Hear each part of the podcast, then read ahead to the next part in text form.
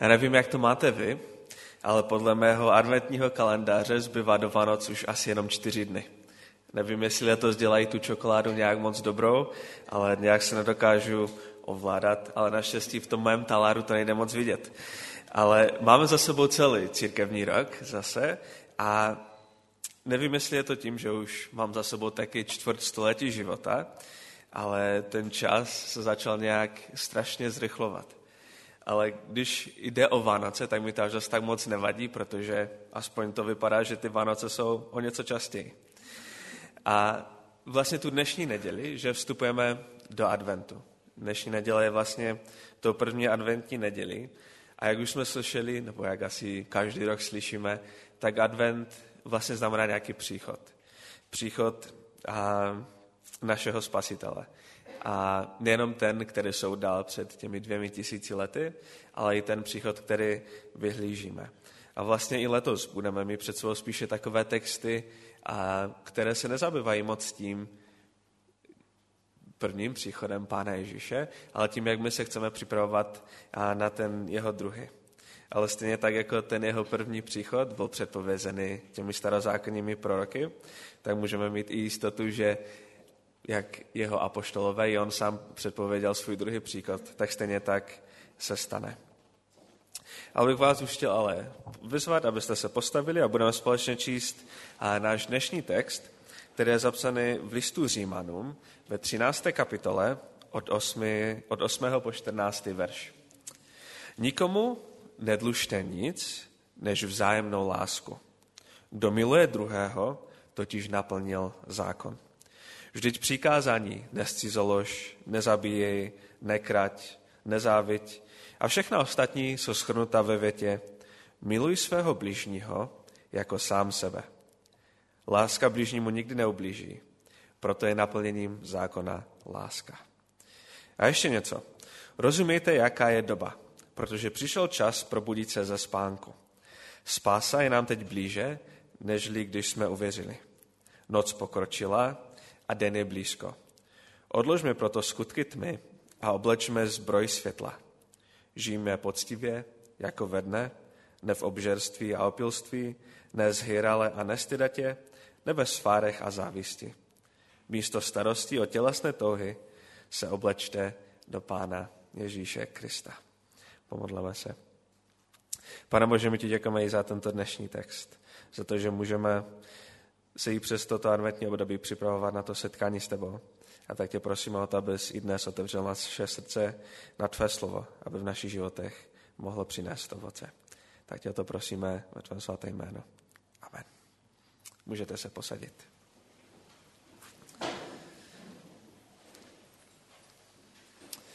A možná pokud to vezmeme úplně od začátku, tak ten text, který jsme četli, tak nezní úplně vánočně, že? Asi každý z nás to nějak poznal, ale myslím si, že naši předkové, kteří rozhodli, že tento text se hodí na to adventní období, tak v tom viděli obrovské požehnání, a které může přijít ze studování a čtení tohoto textu právě v tomto období. Ale pojďme si jenom tak krátce možná zmínit, o čem vlastně ten list Římanům je, nebo proč vlastně apoštol Pavel píše do toho římského sboru. A vlastně kdykoliv, když čteme nějaké ty novozákonní listy, tak to je možná něco podobného, jako kdybyste jeli autem nakupovat třeba dárky s vaším nejlepším kamarádem. Nevím, jestli to děláte, nebo řekněme, že jedete nakupovat s vaší manželem nebo manželkou. A teď prostě spolu máte nějakou konverzaci a najednou mu někdo zavolá. A tak ta osoba zvedne telefon, že já začne mít úplně nějakou jinou konverzaci a vy si říkáte, jako s kým ten člověk mluví. Že a není slušné se hned zeptat, a kdo ti volá, nebo a co chce, nebo proč s ním mluvíš tak dlouho. A tak většinou každý z nás asi jenom typuje, o čem ta druhá osoba mluví a vnímáme, jak ta osoba, která s námi jede v autě, na něho reaguje. Že jestli používá nějaký jemný hlas a rostomilá slova, tak je, mluví s někým, do koho je zamilovaný. Tak pokud to není váš manžel nebo manželka, ups. A, ale pokud vtipkuje nebo popichuje někoho, tak možná je to třeba jeho maminka nebo tatínek, anebo pokud mluví úplně, jako by z něho byl vysávaný život, že tak mluví možná s nějakým pracovníkem nějakého úřadu. Ale jenže my můžeme jenom hádat, s kým ten člověk vlastně mluví. A reagujeme jenom na to, co on ve skutečnosti říká. A podobně je to i s těmi novozákonními listy, které my máme. My čteme jenom to, co Pavel psal těm určitým sborům a my často nevíme, co oni třeba poslali jemu za dopis, co oni mu řekli. A tak často vidíme, že každá nějaká ta část textu, kterou čteme, tak má za sebou obrovskou historii, kterou je docela těžké nějak odkryt. Ale věřím, že přesto to může být pro nás obrovské požehnání. A ten římský sbor se potýkal s takovým obrovským problémem, který je docela lehké dohledat. Protože jeden císař, který se jmenoval Claudius, tak on vyhnal Židy z Říma. Vydal takové nařízení, že Židé musí prostě z Říma jít pryč. Že ale už v té době tam existovala ta římská církev, že? Z pohanu a z Židu. A když byli vyhnáni, někdo říká na zhruba pět let, tak ten zbor, že tam zůstala ta pohanská část toho zboru. Ale potom se ti židé mohli vrátit a tam samozřejmě vznikly různé problémy. Tak jako kdyby tady mezi námi třeba tato polovina musela odejít já nevím, z Česka na pět let. Že? Třeba by museli jít, já nevím, do Litvy. První stát, co by napadlo. A museli by tam pět let být a za pět let by se mohli vrátit tady k nám. Že? Tak pět let by oni prožívali něco úplně jiného, než by prožívala ta polovina, která tady zůstala. Byl by úplně jiné důrazy, byly by úplně jiné názory na to, kdo má potom ten znovu sjednocený sbor vést. A to stejné se dělo v tom římském sboru. Ty dvě strany, ta židovská a i pohanská, měly různé, různé důrazy. Že? Židé zůstávali často u té obřízky a sabatu, pohané často u té úplně nevázané nějaké svobody. A Pavel říká, mezi vámi nemůže být takový spor. Mezi vámi nemůžou být takové roztržky. A měl proto jeden velmi dobrý důvod. Protože Pavel, on chtěl, aby ten římský sbor byl jednotný, protože on je chtěl použít jako takovou svou základnu. Protože on chtěl potom jít dál, až třeba do Španělska a dál do Evropy a chtěl zvěstovat to boží slovo a boží evangelium. A on chtěl, aby ta římská církev mohla se podílet na tom obrovském požehnání a i té jeho služby. Ale on si zároveň uvědomoval, že pokud ta církev je rozdělená, pokud jedna polovina nesnáší tu druhou, tak nemůžou skutečně a opravdově se podílet na té jeho službě. A tak když se vrátíme zpátky k tomu našemu textu, tak teda vidíme nějaké rozdělené společenství, jako velmi silně rozdělené společenství, kterému Pavel říká, ještě jenom přečtu část toho textu. Nikomu nedlužte nic, než vzájemnou lásku. Kdo miluje druhého, totiž naplnil zákon. Vždyť přikázání nescizolož, nezabíjej, nekrať a nezáviť a všechno ostatní jsou schrnutá ve větě miluj svého bližního jako sám sebe. Láska bližnímu nikdy neublíží, proto je naplněním zákona láska. A Pavel se zde zaměřuje na takový ten úplný základ, že? Na ten úplný základ lásky. A často je to láska něco, o čem ve sboru slyšíme často. Možná někdy si říká, máš moc často, tak to slovo láska nebo nějaké to přemýšlení nad ním až filtrujeme. A, krásně se často ta slova poslouchají o té boží lásce k nám, nebo jak se navzájem máme milovat, jak lidé mají milovat mě. Ale Pavel tady říká, že každý z nás se musí asi zastavit a popřemýšlet nad tím, jako co ta skutečná láska vůči našim bratrům a sestrám v církvi je. Protože problém nebyl s tím, že ten římský sbor neměl rád nějaké lidi v tom, v tom celém městě, nějaké jiné, jiné náboženství nebo tu vládu, ale oni měli obrovskou takovou roztržku mezi sebou, uvnitř toho sboru. A i když asi každá z těch stran by souhlasili s tím, že láska je důležitá, asi horko těžko by souhlasili s tím, že ji mají obětovat právě té druhé straně. A někdy se říká, že láska k druhému člověku je to, co musí prostě přijít přirozeně. Ale jestli někdo potřebuje připomenout, co přirozeně k člověku přichází, tak se stačí podívat na naší historii, že stačí i sto let zpátky, co všechno k člověku přichází přirozeně. A láska to většinou není. A jak často my přemýšlíme nad tím, jak můžeme jako aktivně milovat lidi, kteří jsou kolem nás? Je to lehké s těmi, které máme rádi, ale jak je to s našimi nepřáteli? Nebo s těmi, se kterými nesouhlasíme? Nebo s těmi, kteří mají jiný pohled na některé, na teologii, mají jiný pohled a na různé věci naší víry. A protože kolem nás určitě jsou lidi, se kterými ve všem nesouhlasíme, které nemáme rádi a kdy prostě jenom jejich přítomnost už nám docela vadí. A nejsou to vždycky lidi, kteří jsou mimo církev. Že často to jsou právě ti, kteří možná tady sedí v té stejné místnosti s námi nebo chodí do stejného sboru. A co teda máme s nimi dělat? Máme přestírat, že se nic neděje, máme přestírat, že je máme rádi, že chceme pro ně to nejlepší, ale vedlo by skutečně takové nějaké přestírání k něčemu?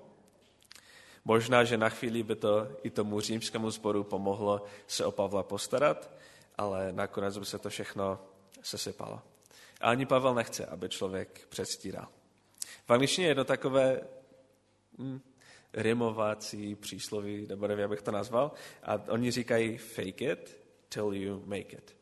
A to je vlastně a takové přísloví, kde prostě něco budete jenom předstírat, dokud to k vám přirozeně nepřijde. Že jenom budeme předstírat, že někoho máme rádi a určitě příští týden to už bude jako reálné. Jenže jako boží děti my nemáme něco přestírat, ale skutečně se zastavit a zamyslet nad tím, čím si ten člověk, kterého nemáme rádi, třeba prochází. Proč v jeho životě došel do toho bodu, kde má jiný názor než já? Kdy si myslí, že pán Bůh je jiný než takového, jakého ho znám já. A já si myslím, že Pavel, on volá, aby ti židé se dali, postavili do té pozice těch pohanů. Aby pohané na chvilku šli v těch botech od židu, aby navzájem se snažili sobě porozumět. Protože on věří, že každá z těch stran se snaží pro ten jejich zbor, pro tu jejich církev, pro to boží dílo udělat to nejlepší. A já věřím, že i každý z nás, když se někdy zastavíme a podíváme se na ty lidi, kteří jsou možná v uvozovkách takový naši nepřátelé, ty, které nemáme rádi, a ty, kteří, ty, které bychom asi nepozvali domů na oběd, tak se máme nepřestírat, že je milujeme, a zkusit se zastavit a zamyslet se nad tím, proč oni jsou takoví, nebo co mi na nich vadí a proč mi to na nich vadí. Protože když skutečně nad těmi lidmi začneme přemýšlet a možná uvidíme i ty problémy, kterými si oni sami v životě prochází, tak můžeme někde hluboko uvnitř našeho srdce najít tu schopnost toho člověka milovat. Milovat i skrze tu lítost, protože to stejně potřebuju i já by možná ne, nevidíme do srdce každého člověka, který tady dneska je, ale věřím, že každý člověk, který tady dneska je, tak prožívá nějakou bolest, má v sobě, pere se s nějakým problémem a potřebujeme, aby, abychom si to uvědomovali, že ne všechno, co vidíme nějak navenek, tak je to skutečné, co se děje uvnitř člověka. A když si uvědomíme ten vlastní boj, který máme uvnitř sebe, tak potom dokážeme milovat i ty lidi, kteří jsou kolem nás. A je to skutečná láska a není to potom něco, co je jenom předstírané. A tak k nám konec konců přistupuje i sám Pán Bůh, že který přišel. On vidí do našeho nitra a on vidí, že každý z nás prochází nějakou bolestí, že každý má uvnitř nás nějaký boj. Vidí, že nás něco trápí, bolí, ale přesto nás miluje. Že a miluje nás tak moc, že přišel poprvé aby nás zachránil od toho našeho největšího nepřítele, od hříchu a smrti. A abychom se už těmi nepřáteli trápit nemuseli. A taková láska, kterou on nás miluje, je tím skutečným naplněním zákona. A k té stejné lásce jsou potom povolávaní i my, jako jeho učeníci. A tím vlastně potom Pavel posouvá celý ten text do toho velkého finále. A ještě něco. Rozumějte, jaká je doba protože přišel čas se probudit ze spánku. Spása je nám teď blíže, než když jsme uvěřili. Noc pokročila a den je blízko. Odložme proto skutky tmy a oblečme zbroj světla. Žijeme poctivě jako ve dne, ne v obžerství a opilství, ne zhýrale a nestydatě, ne ve svárech a závisti. Místo starosti o tělesné touhy se oblečte do Pána Ježíše Krista. Ale to neznamená, že nějaké ty hříchy se dějí jenom ve tmě v noci, ale že tím člověk potom podporuje nějaké to království, které je nepřátelské vůči tomu království božímu.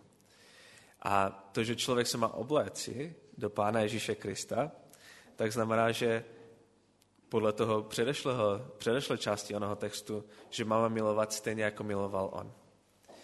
A Pane Ježíš si nevybíral jenom takový nějaký vnitřní kruh těch lidí, které měl rád, jenom těch jedenáct učedníků, kromě Jidáše, které bude milovat. Ale Pane Ježíš přijímal každého. A každý, viděl problém každého, viděl každý jeho boj, ale každého taky upřímně miloval. A my jako společenství, které chceme být jeho učedníci, tak my jsme nejdříve ze všeho povoláni k tomu, abychom milovali stejně jako on. Nemá to být jenom nějaké pouhé uvažování, nějaký pozitivní přístup nebo něco podobného, ale že v jeho příchodu, životě, smrti a skříšení jsme i my součástí toho nového skříšeného života. A že i my můžeme skrze ten skříšený nový život, do kterého jsme byli ponořeni skrze ten náš křest a ke kterému můžeme přistupovat i potom později u daru té večeře páně, tak v tom my můžeme prožívat jeho lásku, kterou on k nám má. A ta nás potom může učit, jako lásku můžeme dávat lidem, kteří jsou kolem nás. A to je vlastně ta první adventní neděle. První adventní neděle, která nám připomíná tu největší boží vlastnost. Tu boží lásku, kterou on k nám má. A zároveň ta láska, která nás usvědčuje z toho, že ne každý z nás, nikdo z nás, nevždycky miluje tak, jak bychom měli, tak, jak miluje on. A tak právě my můžeme mít i tu obrovskou naději i v tu dnešní neděli, že můžeme přistupovat k tomu božímu stolu, přijmout ty dary boží milosti a spasení a učit se od něho, co je ta skutečná láska. Láska, kterou máme mít nejenom k našim přátelům, ale i k těm, které nemáme rádi. Nejsou to pouhá slova, ale skutečná oddanost k hledání naprostého dobra pro člověka, který sedí vedle mě, ale i taky vůči tomu, který proti mně bojuje a snaží se mě zničit. Pomodleme se. Pane Bože, my ti děkujeme za to, že se můžeme připravovat na tvůj příchod i skrze to, že si připomínáme tvou lásku. Že si připomínáme to, že ty jsi nepřišel nejdříve proto, aby si nás soudil, proto, aby si ustanovil nějaký speciální druh vlády, proto, aby si všechny lidi naučil, jak správně dodržovat zákon. Ale ty jsi přišel, aby si nám ukázal, jak veliká je ta boží láska. Boží láska, která nás chce zachránit um, z toho soudu. A tak ti, pane Bože, moc děkujeme za to, že jsi mohl každého z nás zachránit a že každému z nás nabízíš tvou milost i dnes. A že i dnes můžeme přistupovat ke tvým darům. A tak tě, pane Bože, prosíme, ať můžeme i my milovat stejně jako ty. I když ne vždycky se nám to bude dařit, ale prosíme tě, ať i dnes, i každý další den se můžeme více přibližovat tomu, kým jsi ty, Bože. Prosíme tě, ať ta láska, která proměnila náš život, může i skrze nás změnit život lidí, kteří jsou kolem nás. Tak ti, pane, děkujeme za to, že i dnes jsme mohli si připomenout, že ty jsi přišel na tento svět a že se narodil do Betléma kvůli lásky, kterou máš k nám a že opět přijdeš, aby si nás vzal zpátky k sobě. Tak ti, pane Bože, moc za to děkujeme a prosíme tě, dať i to dnešní slovo může v každém z nás přinést bohaté ovoce. Amen.